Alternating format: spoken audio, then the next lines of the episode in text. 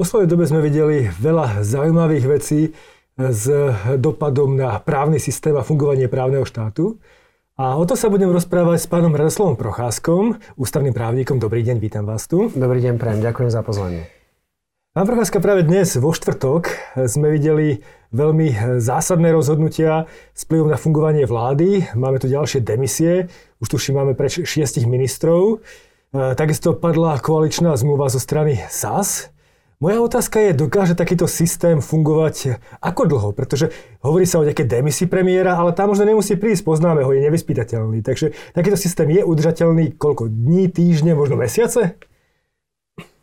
Závisí od toho, že aké máte očakávania od vlády a na čo ju potrebujete, ale myslím si, že aj aktéry si uvedomujú, že to nie je udržateľné ani v rádoch týždňov, je to udržateľné maximálne v rádoch dní, lebo uh, naozaj, že 6 rezortov je bez vedenia, sú poverení iní ministri. Je tam jeden minister, ktorý má tri rezorty na starosti.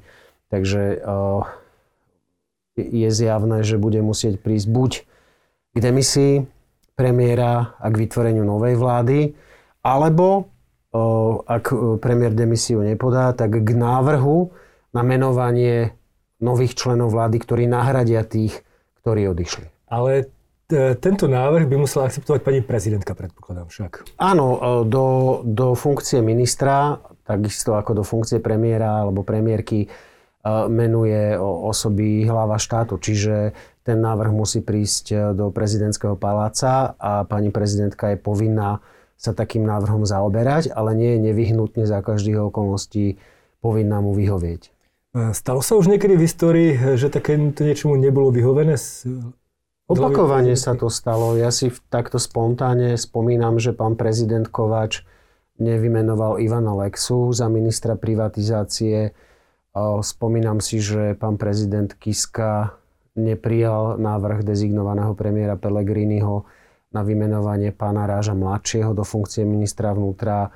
A keby som rozmýšľal dlhšie, možno by som prišiel ešte aj na ďalšie príklady, ale tieto dva stačia na to, aby, aby sme mali potvrdené, dokonca to máme potvrdené v tom zmysle aj judikatúrou ústavného súdu, že tá povinnosť spočíva v povinnosti zaoberať sa tým návrhom a rozhodnúť ho ňom, ale nie nevyhnutne takému návrhu vždy za každých okolností vyhovieť. A neprispelo by také niečo, keby neschválil navrhovaných ministrov k nejakému ďalšiemu, ďalšej kríze, čo sa týka právneho štátu, ktorý momentálne prežívame? No, on, on, vždy sú nejaké dôvody, pre ktoré ten prezident alebo prezidentka nevyhovie tomu návrhu a, a pravdepodobne uh, teda tie, ten dôvod uh, v takom prípade je závažnejší ako hrozba, že ten rezort nebude mať ešte nejaký čas vedenie, že si to hlava štátu vyhodnotí tak, že je väčším rizikom tam tú osobu vymenovať, ako si vypýtať nový návrh. Rozumiem. E, poďme teraz za tú ďalšiu možnosť, to, že by e, Igor Matovič podal demisiu. E, v tom prípade s veľkou pravdepodobnosťou pani prezidentka si bude menovať opäť jeho alebo nejakého iného zástupcu z strany Olano, respektíve z koalície, z nejakej dohody koalície. Aké má ona možnosti v tom, koho bude menovať? No a to jej možnosti, to, si myslím, že je zaujímavé, že jej možnosti do istej miery bezprostredne závisia od kvality dohody, s ktorou dezignovaný premiér alebo osoba poverená zostavením vlády príde. Pokiaľ naozaj tu bude pôdorys štvorkoalície a rovnaká väčšina, aká vládu podporuje teraz, tak je rozhodnutie menovať niekoho iného, než kto je schopný preukázať, že tu má tu tých 80 hlasov, by nemalo žiadnu politickú legitimitu. A sú, sú myslím si, že, že, že minimálne z neformálneho hľadiska sú jej možnosti v takom prípade obmedzené. A, a mám pocit, že aj ona sama tenduje k tomu, že bude menovať osobu, ktorá má v tom parlamente predpoklady získať väčšinovú dôveru.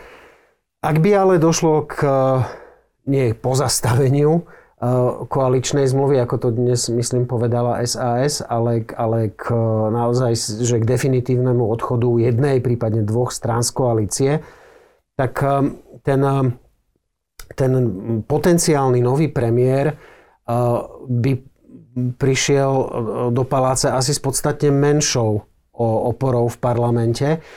A tým sa možnosti hlavy štátu výrazne rozširujú, lebo keď ona dostane na stôl, tak my tu máme pevných 70 plus týchto štyroch, plus týchto troch, plus týchto dvoch, tak je to úplne iná situácia aj, aj z hľadiska zodpovednosti hlavy štátu za riadny chod ústavných orgánov, pretože keď je konfrontovaná za situáciou, že aha, tak ja tu mám návrh vlády, ktorá bude mať uh, dosť nestabilnú a v tejto chvíli otáznu podporu, tak si sama musí položiť otázku, má zmysel menovať vládu na 3 dní, na 3 týždne, na mesiac, vládu, ktorá môže pri akomkoľvek ďalšom hlasovaní jednoducho e, padnúť alebo, alebo strátiť e, tú väčšinu.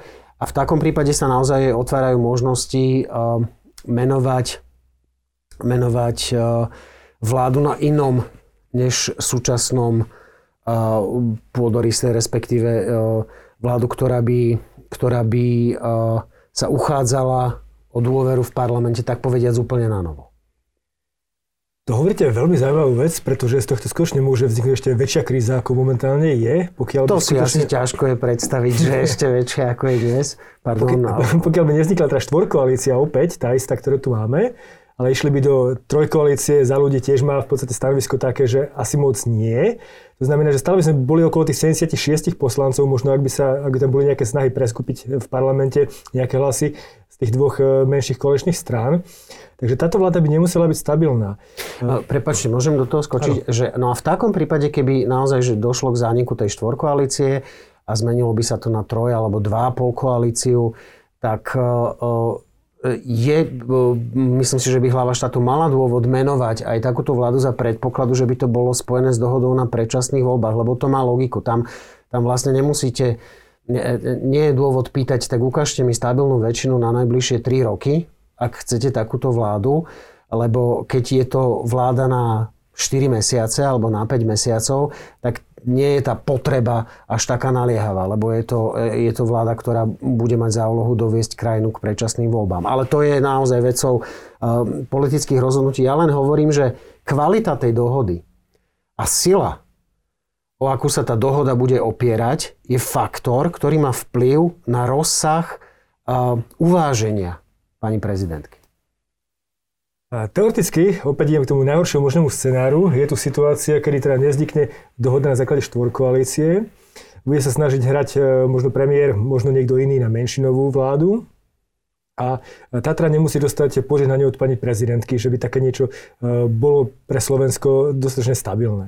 Nemusí nevyhnutne. Ja si myslím, že, že nevyhnutne nemusí prezidentka súhlasiť s akoukoľvek vládou za predpokladu, že tá vláda nebude schopná preukázať naozaj, že, že stabilnú väčšinu v parlamente. Na druhej strane tu máme veľkú koalíciu, asi 90%, teda 90 poslancov v parlamente, ktorí tvrdia, že nechcú predčasné uh-huh. voľby. Uh-huh. To znamená, že spojiť to s tým, že bude mať dočasný mandát, je asi veľmi komplikované a, a ťažké riešenie. To znamená, že ja sa pýtam, či tu ešte nemôže vzniknúť väčšia kríza, ako momentálne máme.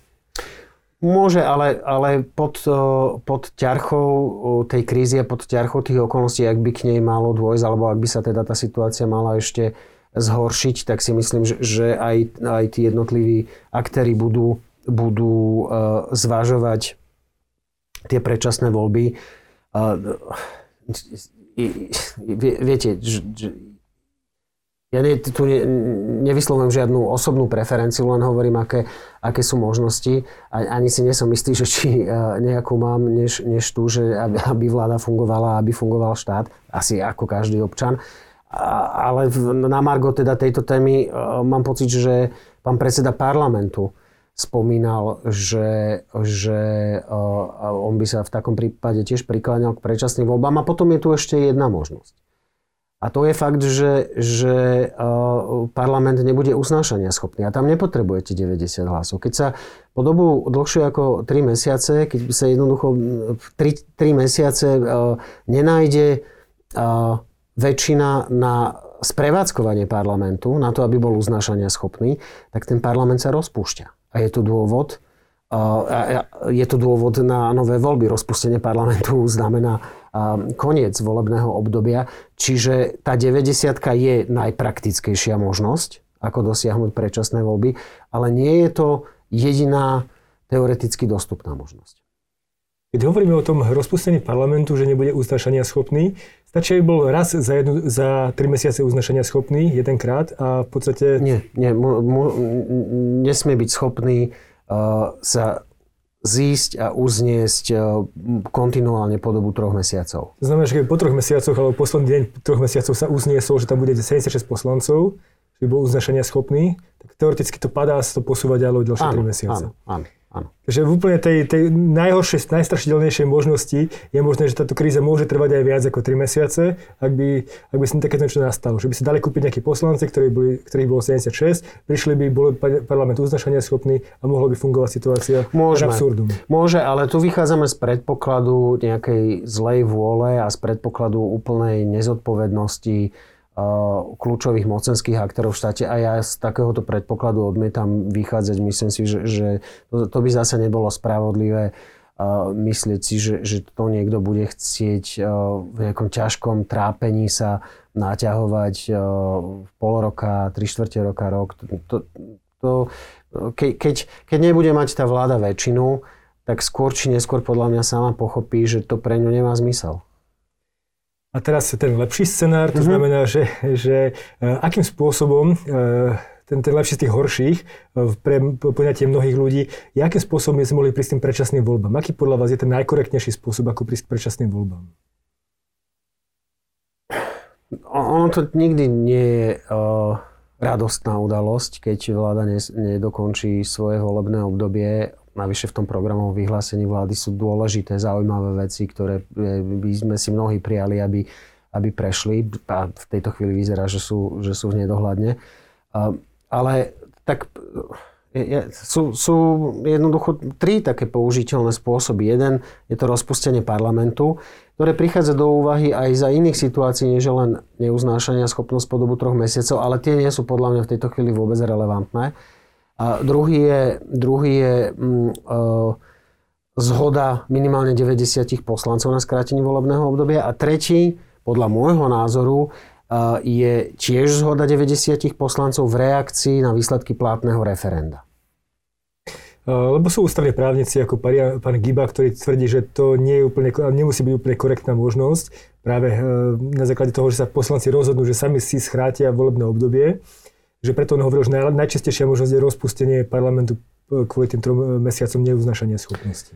Tak, e, či, či, či, viete, no tá kategória, že aká možnosť je čistá, tak to je také na, na slobodnú váhu. Mne sa zdá uh, lepšie, než, než obštrukcia parlamentu a, a úplná ako, ako keby, že, že sabotáž fungovania parlamentnej demokracie sa mi zdá lepšie, keď ľudia, ktorí dali mandát tým poslancom, povedia, no tak vám ho berieme späť, lebo to nefungovalo. Vy ste s tým mandátom naložili úplne inak, ako na čo sme vám ho dali a, a my vám ho skracujeme a e, ideme poveriť znova proste v demokratických, priamých, tajných, rovných voľbách svojich zástupcov výkonom moci. To, mne osobne to príde férovejšie, a, férovejšie a, a, a čistejšie, ako nejakým spôsobom proste dať ten parlament teraz na 4 mesiace na Boga a, a čakať hej, celý v napätí, že no, kedy uplynú tie 3 mesiace a, a budeme môcť niečo robiť.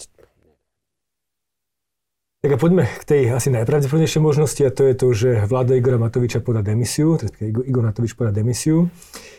V, v tejto možnosti pani prezidentka môže opäť poveriť niekoho z, zo strany, predpokladám nejakého dezignovaného potenciálneho premiéra, ktorého si dohodnú v Olano.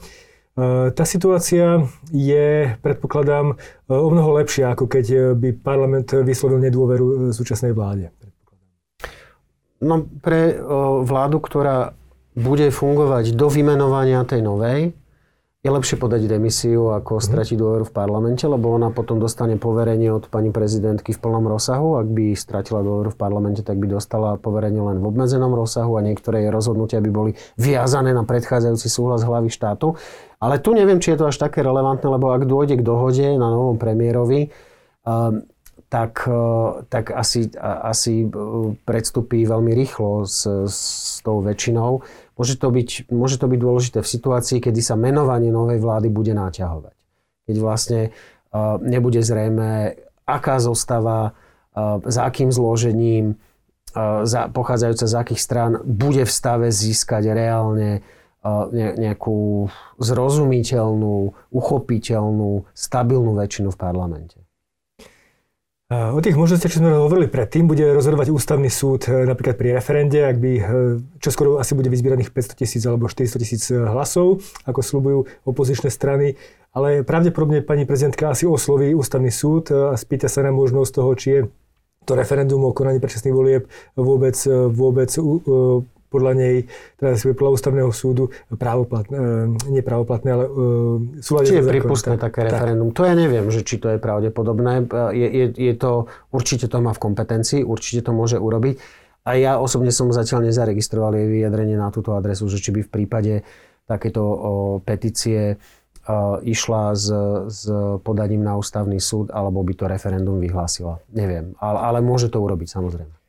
Ústavný súd je zahltený aj ostatnými vecami. V poslednej dobe sú to e, námietky opozičných strán, takisto aj generálneho prokurátora na to, že či e, predlženie núdzového stavu bolo v súlade so zákonom alebo nie. Hm.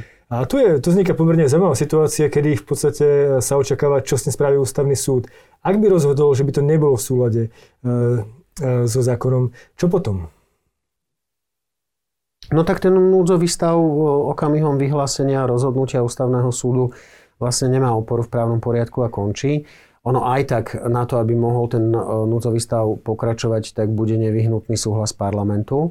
Mám pocit, že už budúci týždeň by k tomu parlament mal sedieť, čiže ten núzový stav v tejto chvíli platí, ale jeho pokračovanie je viazané na súhlas parlamentu a v prípade, že ústavný súd povie, že v, e, v tomto prípade nebol vyhlásený v súlade s ústavou, tak e, ten núzový stav skončí predchádzajúcom prípade ústavný súd podržal e, vládu a povedal, že ten núdzový stav bol vyhlásený v súlade s ústavnými požiadavkami. E, keby skončil e, ten núdzový stav podľa rozhodnutia ústavného súdu, tak vláda v podstate ešte ten istý deň môže opäť zaviesť ten núdzový stav, predpokladám, alebo, alebo sú tam nejaké iné možnosti? Môže, môže to, opäť vydať rozhodnutie alebo sa teda na vyhlásení núzového stavu. Ale pravdepodobne teda by no, takýto krok mal politickú aj, aj ústavnoprávnu legitimitu v prípade, že by sa opieral o iné dôvody, než o akých súd povie, že nie sú dostatočné. Keď v stredu, nejakú stredu e, plénum ústavného súdu povie, že tieto dôvody takto formulované nie sú dostatočné, predsa len žijeme v nejakom demokratickom právnom štáte, ťažko si je predstaviť, že vláda z rovnakých dôvodov by ten núdzový stav vyhlásila na novo. To už by bol uh, trolling uh, takého rángu, že, že, že nepripisoval by som toto ani súčasnej vláde. Uh-huh. A potom tu máme možnosť, že parlament neschváli ten núzový stav, čo ste uh-huh. hovorili vy v podstate. V takom prípade ten e, núdzový stav opäť prestal platiť po tých 20 dňoch, predpokladom od toho, ako schválila vláda. Áno, už ak parlament má do 20 dní, tam ja som to e, v tej fáze prípravy toho ústavného zákona aj pripomienkoval, že, že je trochu neisté, aké účinky potom ten núzový stav, ktorý parlament e, nepredloží, alebo teda neschváli, nie že nepredloží, ale neschváli, že aké účinky majú opatrenia prijaté v tom medziobdobí. Ale to je, myslím si, že to je príliš zložitá téma na to, aby sme ju, aby sme ju v tejto chvíli preberali. A vidíme z predpokladu, že, že sa teda, že dobehne ten núzový stav a ďalej sa pôjde bez neho. Bez takto vyzerá teraz, keď sa pozrieme von, že, že uh, možno nejaký ďalší už ani nebude treba. Tak veríme, veríme, že áno, že sa situácia bude zlepšovať. Ale opäť ešte idem k ústavnému súdu, mhm. pretože uh-huh. je tam ďalší problém s ústavným súd, respektíve podanie na ústavný súd a to je ohľadom uh, vyhlášok hlavného hygienika. Uh, podal ho generálny prokurátor uh, a on, on sa opiera v podstate o to, že, že jeho vyhlásenia, to ste hovorili aj vy, keď ste boli naposledy, že nemusia byť v súlade so zákonom vzhľadom, teda, ak som to ja správne interpretoval, čo nie som si úplne istý, e, pretože zasahujú do základných práv a slobôd. A je to v podstate iba hlavný hygienik bez nejakej väčšej právnej záväznosti. To je moje pochopenie situácie. Ako to vnímate? No, o, o, nie je len o tie vyhlášky, ale ide o, práve, o práve že ten zákon, ktorý hygienikovi tieto právomoci priznáva, lebo predtým, než bola tá novela zákona o ochrane verejného zdravia prijatá, tak to bolo, prepačte za ten výraz, ale fakt, že Mírnix, Dírnix, nevedelo sa, že čo sú to za akty, aké majú povahu, kde majú vychádzať. Však oni vlastne neboli ani poriadne publikované. Nevedelo sa, že, čo, čo to je správny akt, ktorý sa zverejňuje e, na úradnej tabuli, alebo sa doručuje, alebo prečo nie je v žiadnej zbierke. No tak prijal parlament novelu zákona o ochrane verejného zdravia, kde povedal, že no, to, čo sa doteraz nezákonne dialo, tak to mi teraz hovoríme v tomto zákone, že bolo v poriadku. To je podľa mňa veľký problém z hľadiska právnej istoty a právneho štátu. To sa takto nedá povedať v novembri, že nezákonnosti, ktoré tu boli od marca do oktobra sú v pohode a napísať to do zákona. A, no a druhá vec, čo spravili, je, že, že povedal, že dobre, tak všetky tieto právomoci dávame hlavnému hygienikovi a tento bude robiť vyhláškami, ktoré sa budú publikovať vo vestníku vlády. Lenže s vesníkom vlády je podľa mňa dosť zásadný problém ten, že jednak sa na neho nevzťahuje tá zákonná prezumcia, o, čo je, o čom uh, to, čo je uverejnené v zbierke zákonov, o tom sa predpokladá všeobecná znalosť a nikto sa nemôže domáhať neznalosti zákona. To je taká tá okrídlená uh, veta, že neznalosť zákona neospravedlňuje. A ona vychádza z toho, že tu je nejaká zbierka zákonov a to, čo je v nej uverejnené, tak sa predpokladá, že každý má možnosť sa s tým oboznámiť. To vo vzťahu k vesníku vlády žiadny zákon nehovorí.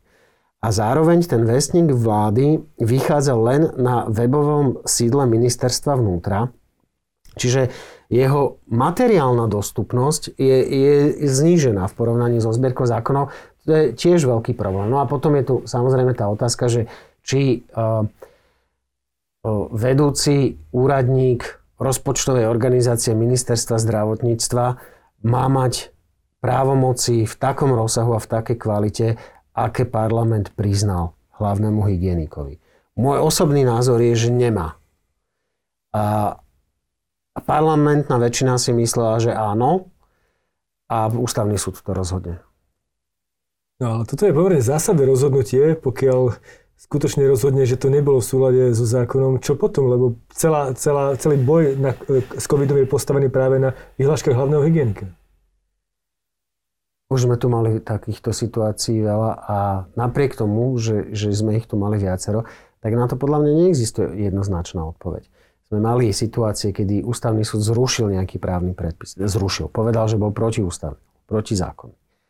A potom vznikli spory, niektoré z nich prebiehajú dodnes, že či akty, ktoré boli vydané v tom medziobdobí, alebo teda v tom, v tom období, kedy platil ten protiústavný alebo protizákonný predpis, takže či tie akty, aké majú účinky, či sa dá domáhať proste spätne nejakých nárokov, to, to je jedna vec, ale ke, onom by sa to všetko dalo v zásade zjednodušiť.